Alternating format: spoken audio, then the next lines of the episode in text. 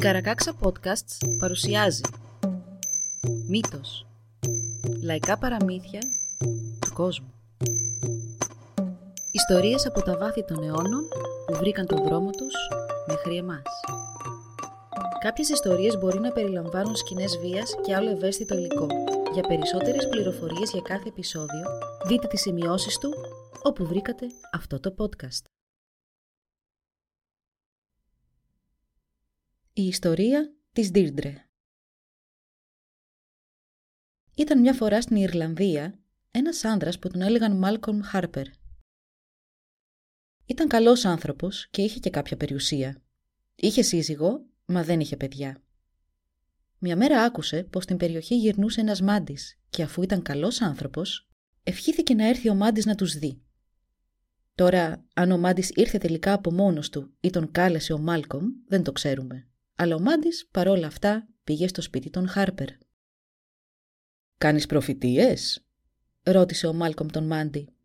«Ναι, κάνω πότε πότε. Γιατί, έχεις ανάγκη από προφητεία» «Αν ήθελες να κάνεις μία για εμένα, τότε δεν θα την αρνιόμουν», απάντησε στον Μάντι ο Μάλκομ. «Εντάξει, θα σου κάνω μία προφητεία. Τι είδους προφητεία θέλεις» «Να, θα ήθελα να μου πεις τη μοίρα μου, τι προβλέπει το μέλλον για εμένα», αν μπορείς να μου προσφέρεις τέτοια γνώση. «Θα φύγω τώρα και όταν γυρίσω θα σου τα πω όλα», του απάντησε ο Μάντης. Ο Μάντης βγήκε για λίγο από το σπίτι και σύντομα επέστρεψε. «Λοιπόν, Μάλκομ», είπε ο Μάντης, «είδα στο δεύτερό μου όραμα ότι για χάρη της κόρης σου θα χυθεί αίμα. Το περισσότερο αίμα που έχει χυθεί στο Έριν από τότε που ο χρόνος άρχισε να μετράει και οι τρεις τρανότεροι ήρωες του κόσμου θα χάσουν τα κεφάλια τους στο όνομά της.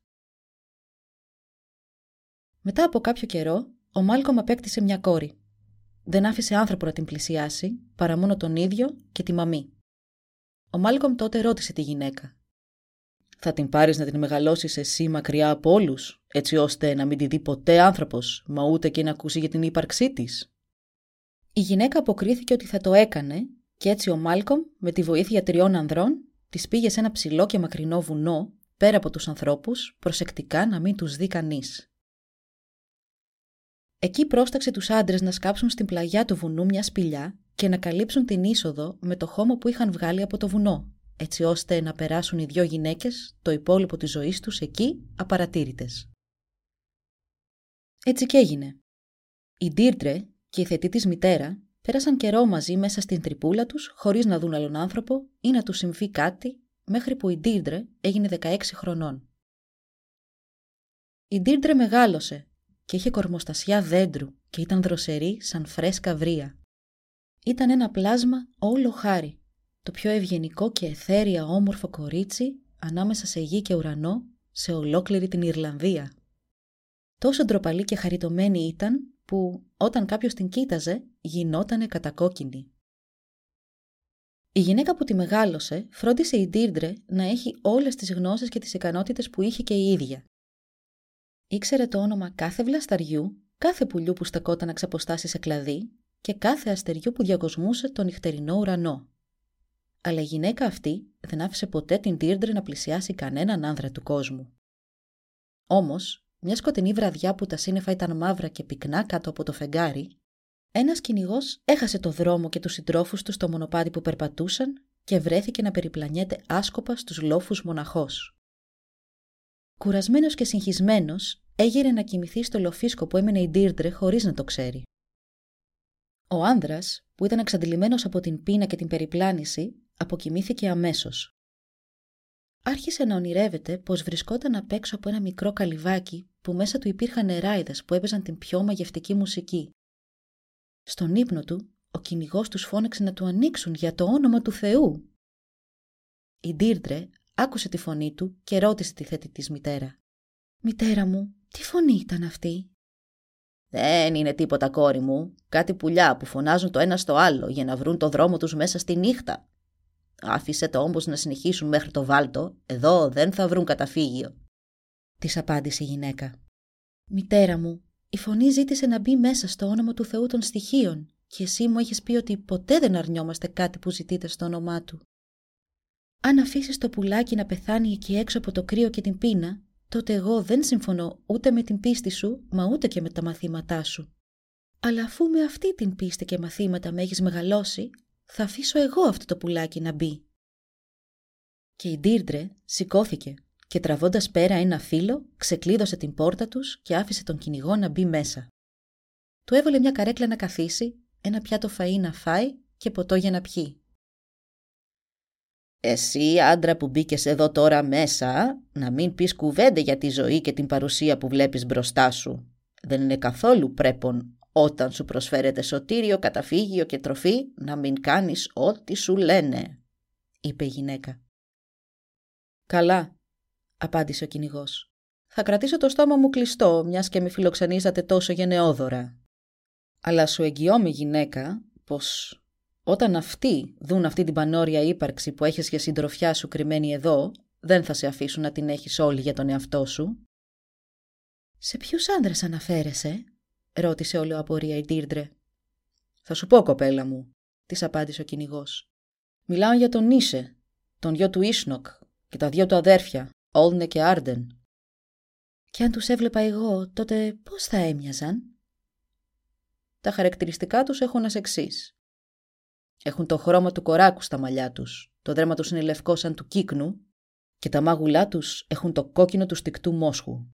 Η ταχύτητα και το άλμα τους είναι αυτά του ποταμίσιου Σολομού και του ελαφιού των λόφων. Ο Νίσε είναι η κεφαλή και η ώμη όλου του λαού του Έριν. «Όπως και να είναι», είπε τότε απότομη γυρεότερη γυναίκα, «εσύ να φύγεις από εδώ και να πάρεις άλλο δρόμο. Μα τον άρχοντα του ήλιου και του φωτός, σίγουρα δυσαρεστήθηκα με την παρουσία σου εδώ και με τη χειρονομία αυτής που σε άφησε να μπεις. Ο κυνηγός έφυγε αμέσως και έτρεξε να πάει στο παλάτι του βασιλιά Κουχόρ. Έστειλε μήνυμα στον βασιλιά ότι ήθελε να του μιλήσει επιγόντως. Ο βασιλιάς δέχτηκε και βγήκε από την αίθουσα του θρόνου να συναντήσει τον κυνηγό. Ποιος ο σκοπός του ταξιδιού σου σε αυτά τα μέρη, ρώτησε ο βασιλιάς τον κυνηγό. Ένα έχω να σου πω, Βασιλιά μου, απάντησε με στόμφο ο κυνηγός.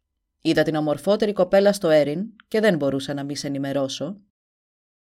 Αν λες αλήθεια ότι είδες μια τέτοια κοπέλα, πού την είδες και πώς και την είδες εσύ πριν την δει κανείς άλλος; Αλήθεια λέω πως την είδα μεγαλειότατε, είπε ο κυνηγός. Και μιας και εγώ είμαι αυτός που την είδε, μόνο εγώ ξέρω που βρίσκεται και πώς θα φτάσει ως εκεί όποιος θέλει να τη δει με τα μάτια του. Και θα με οδηγήσεις ως εκεί που βρίσκεται; Η αμοιβή σου θα είναι άλλη τόση από αυτή που θα σου προσφέρω για αυτά σου τα μαντάτα. Θα σε πάω μέχρι εκεί, βασιλιά μου, απάντησε ο κυνηγός, αν και δεν θα ευχαριστηθούν καθόλου οι γυναίκες με αυτή μου την κίνηση.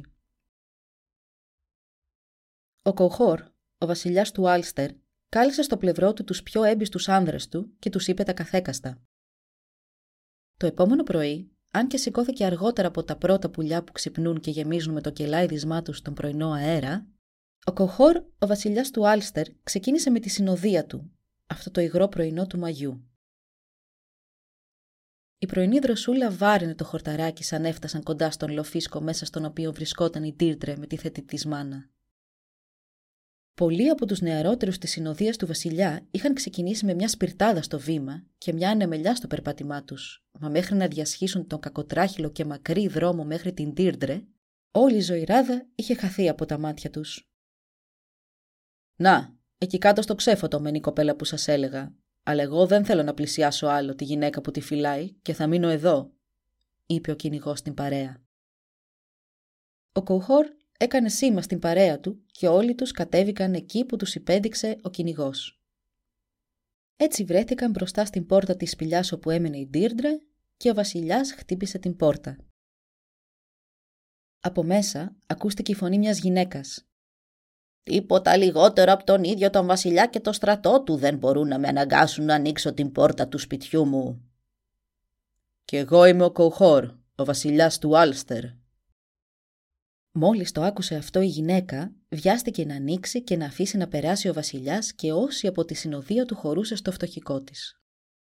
Ο βασιλιάς, σαν κοίταξε την Τίρτρε, κατάλαβε ότι ποτέ του δεν είχε δει όμορφη μέρα και ούτε είχε δει γλυκό όνειρο στη ζωή του ολόκληρη και αμέσως στην καρδιά του κυρίευσε ολοκληρωτική αγάπη για εκείνη. πρόσταξε τότε τους ψηλότερους του άνδρες να σηκώσουν την Τίρντρε και τη μητέρα της στους ώμους τους και να τις μεταφέρουν μέχρι το παλάτι του. Ο βασιλιάς αγάπησε τόσο την Τίρντρε που ήθελε να την παντρευτεί αμέσως, αν το ήθελε και εκείνη. Εκείνη όμως του είπε «Βασιλιά, θα σου ταχτώ σε ένα χρόνο και μία μέρα». «Αν και με πονάει αυτή σου η απόφαση, θα τη δεχτώ μόνο αν μου δώσεις το λόγο σου ότι θα γίνεις όντως γυναίκα μου μετά από αυτόν τον χρόνο». Και η Ντίρντρε του το υποσχέθηκε. Ο βασιλιάς τότε της έφερε μια δασκάλα και κοπέλες να τη συντροφεύουν και αυτές κοιμόντουσαν και ξυπνούσαν μαζί της, έπαιζαν και μιλούσαν. Η Ντίρντρε αποδείχτηκε ταλαντούχα και δεκτική στις γνώσεις για τις γυναικείες δουλειές και τα συζυγικά καθήκοντα, και κάθε μέρα ο Βασιλιάς δεν πίστευε στα μάτια του ότι είχε δίπλα του μια κοπέλα σαν αυτή. Μια ζεστή μέρα, η Ντίρντρε και οι συντρόφισέ της είχαν κάτσει σε ένα λόφο όπου έπιναν και συζητούσαν. Κοντά τους τότε πέρασαν τρεις ταξιδιώτες. Η Ντίρντρε τους κοίταξε θαυμάζοντάς τους Θυμήθηκε τότε τα λόγια του κυνηγού και συνειδητοποίησε πως οι τρεις ταξιδιώτες ήταν η γη του Ίσνοκ. Και μπροστά μπροστά ήταν ο Νίσε, που πέναγε κατά ένα κεφάλι τα δυο του αδέρφια. Έρωτας πλημμύρισε την καρδιά της Δίρτρε, σαν τον είδε και δεν μπόρεσε παρά να τον ακολουθήσει. Μάζεψε τα φορέματά της και πήρε στο κατόπι τους τρεις άνδρες, που τώρα περνούσαν από τη βάση του λόφου, αφήνοντας πίσω τη συντροφιά της. Ο Όλνε και ο Άρντεν είχαν ακούσει για αυτή την κοπέλα που είχε ο βασιλιάς Κουχόρ στην αυλή του και ήταν σίγουροι πως. Μιας και δεν την είχε παντρευτεί ακόμα, αν την έβλεπε ο αδερφός τους, σίγουρα θα την ήθελε για τον εαυτό του. Με την άκρη του ματιού τους είδαν την κοπέλα να τους πλησιάζει και επιτάχυναν τον βηματισμό τους, μιας και η νύχτα είχε αρχίσει να πέφτει και είχαν ακόμη πολύ δρόμο μπροστά τους. Η Ντίρντρε τότε τους φώναξε. Νίσε, για του Ίσνοκ, εδώ θα με αφήσεις. Ποιος με φωνάζει με αυτή τη φωνή, την πιο μελωδική φωνή που άκουσα ποτέ μου και που λάβωσε την καρδιά μου σαν καμία άλλη, είπε στον εαυτό του ο Νίσε. Δεν είναι παρά η κύκνη του βασιλιά Κοχόρ, βιάστηκαν να πούν τα αδέρφια του. Όχι, είναι η κραυγή μιας κοπέλας σε απόγνωση, είπε ο Νίσε και ορκίστηκε να μην κάνει ούτε βήμα παραπάνω μέχρι να βρει από πού ερχόταν αυτή η φωνή. Τα βλέμματα της Δίρντρα και του Νίσε συναντήθηκαν η κοπέλα τον πλησίασε και του έδωσε τρία φιλιά και από ένα στα αδέρφια του. Μέσα στη μεγάλη της φόρτιση, η Ντίρντρε έγινε κατακόκκινη και ξανάλαξε χρώμα όσο γρήγορα περνάει ένα κοτσίφι πάνω από την επιφάνεια μιας λίμνης. Ο Νίσε, που δεν είχε ματαδεί ποτέ του τέτοια ομορφιά, της έδωσε την αγάπη που δεν είχε δώσει ποτέ σε άνθρωπο, πράγμα ή όραμα. Την έβαλε στους ώμους του και πρόσταξε στα αδέρφια του να βιαστούν πράγμα που έκαναν. Ο Νίσε θεώρησε φρόνιμο να φύγει όσο πιο γρήγορα γινόταν από το Έριν, μιας και θα είχε πρόβλημα με τον Κουχόρ, βασιλιά του Άλστερ, και γιο του θείου του, εξαιτίας αυτής της δεσποσύνης. Έτσι θέλησε να γυρίσει γρήγορα στην Άλμπα, στη Σκοτία. Έφτασαν στην όχθη της Λόχ Νες και προσωρινά εγκαταστάθηκαν εκεί. Ο Νίσε ψάρευε σολομό από το κατόφλι της πόρτας του και πετύχαινε ελάφια που έβγαιναν από τον γκρίζο φαράγγι από το παράθυρό του με το τόξο του. Εκείνος, η Ντίρντρε και τα αδέρφια του ήταν ευτυχισμένοι όσον καιρό πέρασαν σε αυτόν τον πύργο. Έφτασε και το πλήρωμα του χρόνου για την υπόσχεση της Ντίρντρε στον βασιλιά Κουχόρ. Εκείνος αποφάσισε να πάρει πίσω την κοπέλα με τη βία, ακόμη και αν είχαν παντρευτεί με τον Νίσε. Οργάνωσε τότε ένα μεγάλο φαγοπότη και έστειλε προσκλήσεις στους άρχοντες στα πέρατα του Έρη να παρευρεθούν. Ο Κοχόρ σκέφτηκε πως και να καλούσε τον Νίσε, εκείνος δεν θα ερχόταν. Γι' αυτό προτίμησε να προσκαλέσει τον αδερφό του πατέρα του, τον Φέργκους Μακρό, και να τον στείλει πρεσβευτή του στον Νίσε. Έτσι και έκανε και είπε στον Φέργκους «Πες στον Νίσε, γιο του Ίσνοκ, πως οργανώνω μια μεγάλη γιορτή και πως δεν θα ησυχάσω αν αυτός, ο Άλνε και ο Άρντεν δεν δεχτούν να παρουσιαστούν και να λάβουν μέρος σε αυτήν. Ο Φέργος Μακρό και οι τρεις του γη ξεκίνησαν για το ταξίδι τους και σύντομα έφτασαν στον πύργο του Νίσε στις όχθες της Λοχ Έτεβ. Οι γη του Ίσνοκ καλωσόρασαν με θέρμη τον Φέργους και τους γιους του και τους ζήτησαν τα νεότερα από το Έριν. «Τα μοναδικά νέα που σας έχω», είπε ο Φέργους, είναι ότι ο Κοχόρ, ο βασιλιάς του Άλστερ, ετοιμάζει μια μεγάλη γιορτή για τους φίλους του και τους άρχοντες του Έριν. Ορκίστηκε στη γη που πατά, στους ουρανούς ψηλά και στον ήλιο που δει, πως δεν θα ησυχάσει αν η γη του Ίσνοκ, η γη του αδερφού του πατέρα του, δεν επιστρέψουν στο πάτριο έδαφος για να λάβουν τη θέση τους στο τραπέζι και έστειλε εμένα να σας προσκαλέσω. Θα έρθουμε μαζί σου, απάντησε ο Νίσε. Ναι, θα έρθουμε, απάντησαν και τα αδέρφια του. Αλλά η Ντίρντρε δεν θέλησε να πάει με τον Φέργος μακρό και προσπάθησε με κάθε προσευχή που ήξερε να αποτρέψει τον Νίσε και τα αδέρφια του από το να πάνε. «Είδα ένα όραμα, Νίσε, και σου ζητώ να μου το εξηγήσεις, είπε η Ντίρντρε και μετά του τραγούδισε. «Ω Νίσε, γε του Ίσνοκ, άκου τι μου ήρθε στον όνειρό μου. Από τον νότο ήρθαν περιστέρια, πάνω από τη θάλασσα πετούσαν. Στα τόματά τους είχαν μέλια, από κυψέλη τα κουβαλούσαν. «Ω νύσα για του Ίσνοκ, άκου τι μου ήρθε στον όνειρό μου. Από τον νότο ήρθαν γεράκια που πετούσαν πάνω από τη θάλασσα, στα στόματά τους είχαν αίματα και θυμάμαι πόσο τα αγάπησα. Της απάντησε τότε ο Νίσε. Δεν είναι παρά ο φόβος που φωλιάζει στην καρδιά μιας γυναίκας, γλυκιά Ντίρντρε, και μονάχα όνειρα της νύχτας. Από τη στιγμή που ο Κοχόρ έστειλε πρόσκληση για τη γιορτή, θα μας κυνηγά ατυχία αν δεν πάμε, Ντίρντρε. Θα πας, είπε ο Φέργκου μακρό, και αν ο Κοουχόρ σου δείξει καλοσύνη, να του την ανταποδώσεις. Αν όμως σου δείξει οργή, τότε με οργή και εσύ να το απαντήσεις, και εγώ και οι τρεις γη μου θα είμαστε στο πλευρό σου. Θα είμαστε, είπε ο τολμηρός Σάλτος. Θα είμαστε, είπε ο σκληρός πρίνος. Θα είμαστε, είπε και ο όμορφος Γιάλεν. Έχω τρεις γιους, τρεις ήρωες, και αν σε βρει κανένα κακό, αυτοί θα είναι μαζί σου και εγώ μαζί τους. Αυτό ορκίστηκε ο Φέργκους Μακρό και έδωσε τον λόγο του στα όπλα του ότι αν συμβεί κάτι κακό στους γιους του Ίσνοκ, αυτός και οι γιοι του δεν θα αφήσουν κεφάλι όρθιο σε ώμους απ' άκρης σ' άκρη στο Έριν.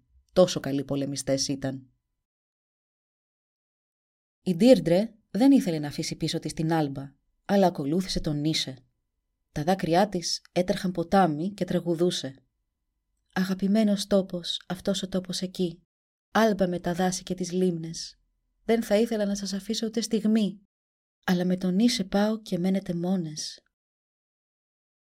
Αλλά ο Φέργκους Μακρό, παρόλες τις υποψίες της Δίρντρε, δεν έκανε πίσω μέχρι να ετοιμαστούν και οι τρεις γη του Ίσνοκ και να τον ακολουθήσουν. Το καΐκι σάλπαρε, σήκωσε το πανί του. Δυο μέρες ταξιδεύανε, στο Έριν φτάσανε μαζί του. Σαν οι γιοι του Ίσνοκ έφτασαν στο Έριν, ο Φέργκους Μακρό έστειλε μήνυμα στον Κουχόρ, βασιλιά του Άλστερ, ότι όλοι όσοι περίμενε είχαν καταφτάσει και να δείξει καλοσύνη προς αυτούς. «Δεν το περίμενα», είπε ο Κουχόρ, «ότι θα έρχονταν τελικά οι γιοι του Ίσνοκ και δεν είμαι έτοιμος να τους υποδεχτώ. Υπάρχει εδώ παρακάτω ένα σπίτι όπου υποδέχομαι ξένους. Ας πάνε εκεί μέχρι να ετοιμάσω το σπίτι μου για την υποδοχή τους. Μα ο άρχοντας του παλατιού σύντομα άρχισε να γίνεται ανήσυχος που δεν ήξερε τι έκαναν οι καλεσμένοι του στο σπίτι για τους ξένους. Πήγαινε Γκέλμπαν Γκρανά, γέ του βασιλιά του Λόχλεν, και πες μου αν η Ντίρντρα είναι τόσο όμορφη όσο πριν. Αν είναι, τότε εγώ ίδιος θα την τρυπήσω με αυτό εδώ το ξύφος. Αλλά αν δεν είναι, τότε ας την κρατήσει ο Νίσε, ο γιος του Ίσνοκ. Ο Γκέλμπαν, γιος του βασιλιά του Λόχλεν, Πήγε μέχρι το σπίτι των ξένων, όπου έμεναν οι γιοι του Ίσνοκ και η Ντίρντρε. Κοίταξε μέσα από την κλειδαρότρυπα και η Ντίρντρε, που κοκκίνιζε σαν την κοιτούσε κάποιος, έγινε κατακόκκινη. Ο Νίσε που το πρόσεξε, κατάλαβε πως κάποιος την κοιτούσε και σήκωσε ένα ζάρι, το πέταξε με δύναμη μέσα από την κλειδαρότρυπα και έβγαλε το μάτι του γοητευτικού και ευχάριστου Γκέλμπαν Γκρανά. Εκείνος επέστρεψε στο παλάτι και στον βασιλιά Κοοχόρ. Εσύ έφυγες χαρούμενος, με χαμόγελο στα χείλη, και τώρα γυρνάς εδώ σκυθροπός και κατσούφι, του είπε ο Βασιλιάς.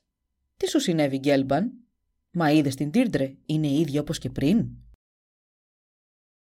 Την είδα την Τίρντρε και καθώς την κοίταζα καλά μέσα από την κλειδαρότρυπα, ο Νίσε μου πέταξε ένα ζάρι και μου έβγαλε το μάτι. Αλλά και που μου το έβγαλε, εγώ θα έμενα και θα συνέχιζα να κοιτάω την Τίρντρε με το άλλο, αν δεν μου είχες πει να βιαστώ και να γυρίσω. «Σωστά έκανες», απάντησε ο Κοχόρ. «Να κατέβουν τριακόσιοι γενναίοι ήρωες στο σπίτι των ξένων για να μου φέρουν την Τίρντρε και ας θανατώσουν τους υπόλοιπους».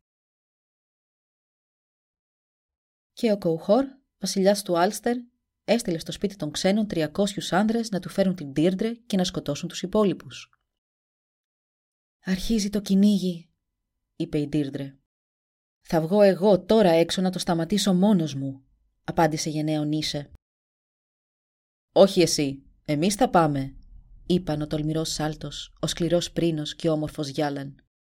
Ο πατέρας μας ανέθεσε σε εμάς την προστασία σας από κακό πριν φύγει για το σπίτι. Και οι ευγενείς νέοι, στο άνθος της ηλικίας τους, της αρενοπότητάς τους και της ομορφιάς τους με τις καστανές μπούκλες τους να πέφτουν στο πρόσωπό τους, ετοιμάστηκαν για μάχη. Φόρεσαν τρομερές πανοπλίες γυαλισμένες, αστραφτερές, κοφτερές, απίστευτες με διάκοσμα από κτίνη και πτηνά, ερπετά και λιοντάρια, εξάποδες τίγρης και ορμητικά γεράκια και γρήγορα αποδεκάτασαν τους άνδρες που είχε στείλει ο βασιλιάς. «Ποιος είναι αυτός που σε μάχη σκότωσε όλους τους άνδρες μου» είπε ο Κοουχόρ ξεπροβάλλοντας με φούρια. «Εμείς, οι τρεις γη του Φέργους Μακρό. Αν έρθετε να πολεμήσετε στο πλευρό μου, θα δώσω μία γέφυρα στον παππού σας, μία γέφυρα στον πατέρα σας και από μία γέφυρα στον καθένα σας». «Δεν δεχόμαστε την προσφορά σου, Κοουχόρ, και ούτε σε ευχαριστούμε για αυτήν», είναι πολύ πιο σημαντικό για εμάς να γυρίσουμε στο σπίτι μας και να διηγηθούμε ιστορίες ηρωισμού, παρά να πάρουμε την πληρωμή σου. Ο Νίσε, ο Άλνε και ο Άρντεν συγγενεύουν με σένα όπως συγγενεύουν και με εμάς. Μα εσύ θέλεις να χύσεις το αίμα τους, όπως θέλεις να χύσεις και το δικό μας κοχώρ. Και τα καστανομάλλικα παλικάρια μπήκαν πάλι στο σπίτι των ξένων. Θα φύγουμε τώρα να πάμε σπίτια μας να πούμε στον πατέρα μας ότι η γη του Ίσνοκ είναι ασφαλής από τα χέρια του βασιλιά Εκείνη την ώρα που η μέρα χωρίζεται από τη νύχτα, στις πρώτες ώρες του πρωινού, ο Νίσε είπε ότι έπρεπε όλοι τους να γυρίσουν στην Άλμπα. Ο Νίσε και η Ντίρντρε, ο Άλνε και ο Άρντεν πήραν το δρόμο του γυρισμού προς την Άλμπα. Ο βασιλιάς, που έμαθε ότι η παρέα που κυνηγούσε είχε φύγει, έστειλε να του φέρουν μπροστά του τον Δρυΐδη Κάφα. «Έχω ξοδέψει μια περιουσία, Δρυΐδη Κάφα, για να μπορέσεις να μάθεις τα μυστικά της μαγείας», και τώρα αυτοί φεύγουν χωρίς να τους νοιάζει, χωρίς να με υπολογίζουν, χωρίς να μπορώ να τους φτάσω και να μπορώ να τους σταματήσω. «Θα τους σταματήσω εγώ», είπε ο μάχος, πριν προλάβει η περίπολος που έχει στείλει στο κατόπι τους να επιστρέψει. Και ο μάγος όρθωσε τότε μπροστά στους γιου του Ίσνοκ ένα δάσος τόσο πυκνό που ήταν απροσπέλαστο για τους κοινούς ανθρώπους. Μα οι κατατρεγμένοι κατάφεραν και το διέσχισαν χωρίς πρόβλημα και η Ντίρντρε και ο Νίσε πάντα κρατιόντουσαν χέρι-χέρι. «Τι ωφέλησε αυτό» φώναξε ο Κουχόρ. «Κοίτα τους πώς περνούν από το δάσος χωρίς ούτε να υδρώσουν, χωρίς να με υπολογίσουν. Και πώς θα τους σταματήσω εγώ τώρα και θα τους κάνω να επιστρέψουν αυτή τη μαύρη ώρα» «Θα δοκιμάσω κάτι άλλο», είπε ο μάγος. Και μπροστά τους, αντί για καταπράσινο λιβάδι, βρέθηκε μια γκρίζα θάλασσα. Οι τρεις άνδρες έβαλαν τα ρούχα τους στα κεφάλια τους και ο Νίσε σήκωσε την Τίρντρα στους ώμους του. Τεντώσαν τα χέρια τους κόντρα στο ρεύμα, χώμα και νερό ήταν το ίδιο. Τα κύματα του ωκεανού σαν το γρασίδι κάτω από τον ήλιο. «Μπορεί να φαίνεται καλό αυτό κάφα, αλλά δεν θα φέρει τους φυγάδες πίσω», είπε ο Κοχόρ. «Απομακρύνονται χωρίς να με υπολογίσουν και πώς θα το σταματήσω εγώ τώρα και θα τους κάνω να επιστρέψουν αυτή τη μαύρη ώρα» Θα δοκιμάσω άλλη μια μέθοδο τότε, μιας και αυτή η τελευταία πάλι δεν έπιασε, είπε ο Δρίδης. Και ο Δρίδης τότε πάγωσε τη φουρτουνιασμένη θάλασσα που πήρε τη μορφή κοφτερών βράχων, με κορυφές κοφτερές σαν σπαθιά και δηλητηριώδεις σαν οχές. Ο Άρντεν τότε φώναξε στους υπόλοιπους ότι οι δυνάμεις του τον εγκαταλείπουν. «Έλα, Άρντεν, μπορείς να τα καταφέρεις», του φώναξε ο Νίσε. «Έλα να σε πάρω στον νόμο μου» και ο Νίσε έβαλε τότε στον ένα νόμο την Τίρντρε και στον άλλον τον Άρντεν. Εκεί καθόταν ακόμα ο Άρντεν όταν πέθανε. Παρόλα αυτά όμως ο Νίσε δεν τον άφησε, συνέχισε να τον κουβαλά. Τότε ο Άλνε είπε ότι ένιωθε να ξεψυχά από την κούραση. Ο Νίσε, ακούγοντάς τον να προσεύχεται, αναστέναξε βαθιά, έβαλε τον αδερφό του να κρατιέται από πάνω του και τον πρόσταξε να κρατηθεί γερά, γιατί θα τον έβγαζε μέχρι τη στεριά. Μετά από λίγο όμως ο Άλνε δεν άντεξε άλλο και έπαψε να κρατιέται από τον Νίσε.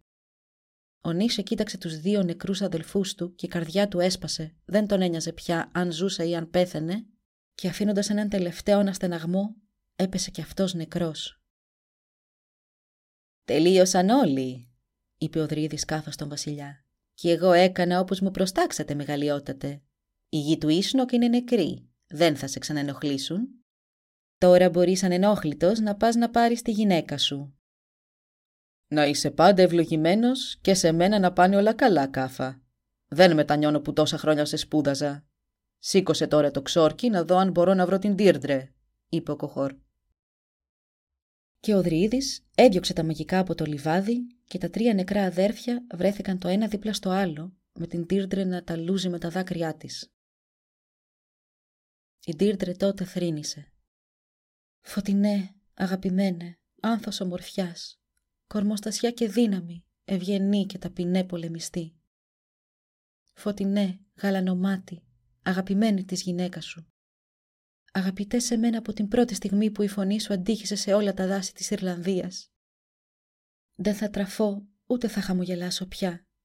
Μην σπάσει σήμερα καρδιά μου, αφού σύντομα θα βρεθώ στον τάφο μου.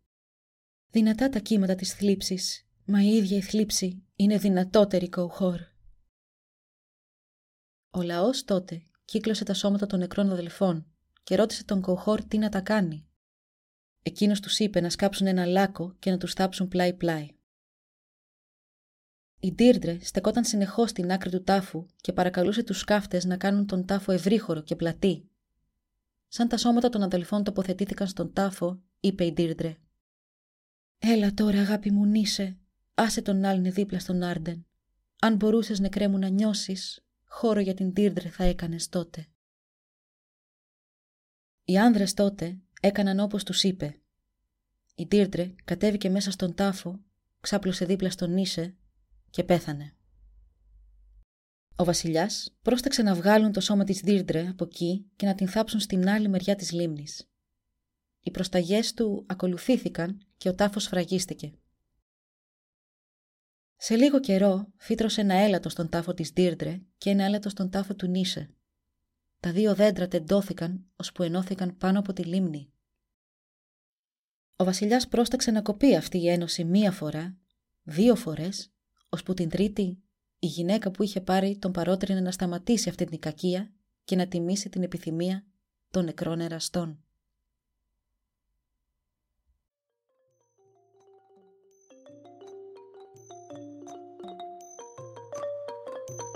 Εδώ λοιπόν η ιστορία μας έλαβε τέλος. Αν θέλετε να μας επισκεφτείτε και να μάθετε περισσότερα για εμάς, παρακαλώ πηγαίνετε στη σελίδα www.karakaksa.org Σας ευχαριστούμε που μας παρακολουθήσατε. Γεια σας!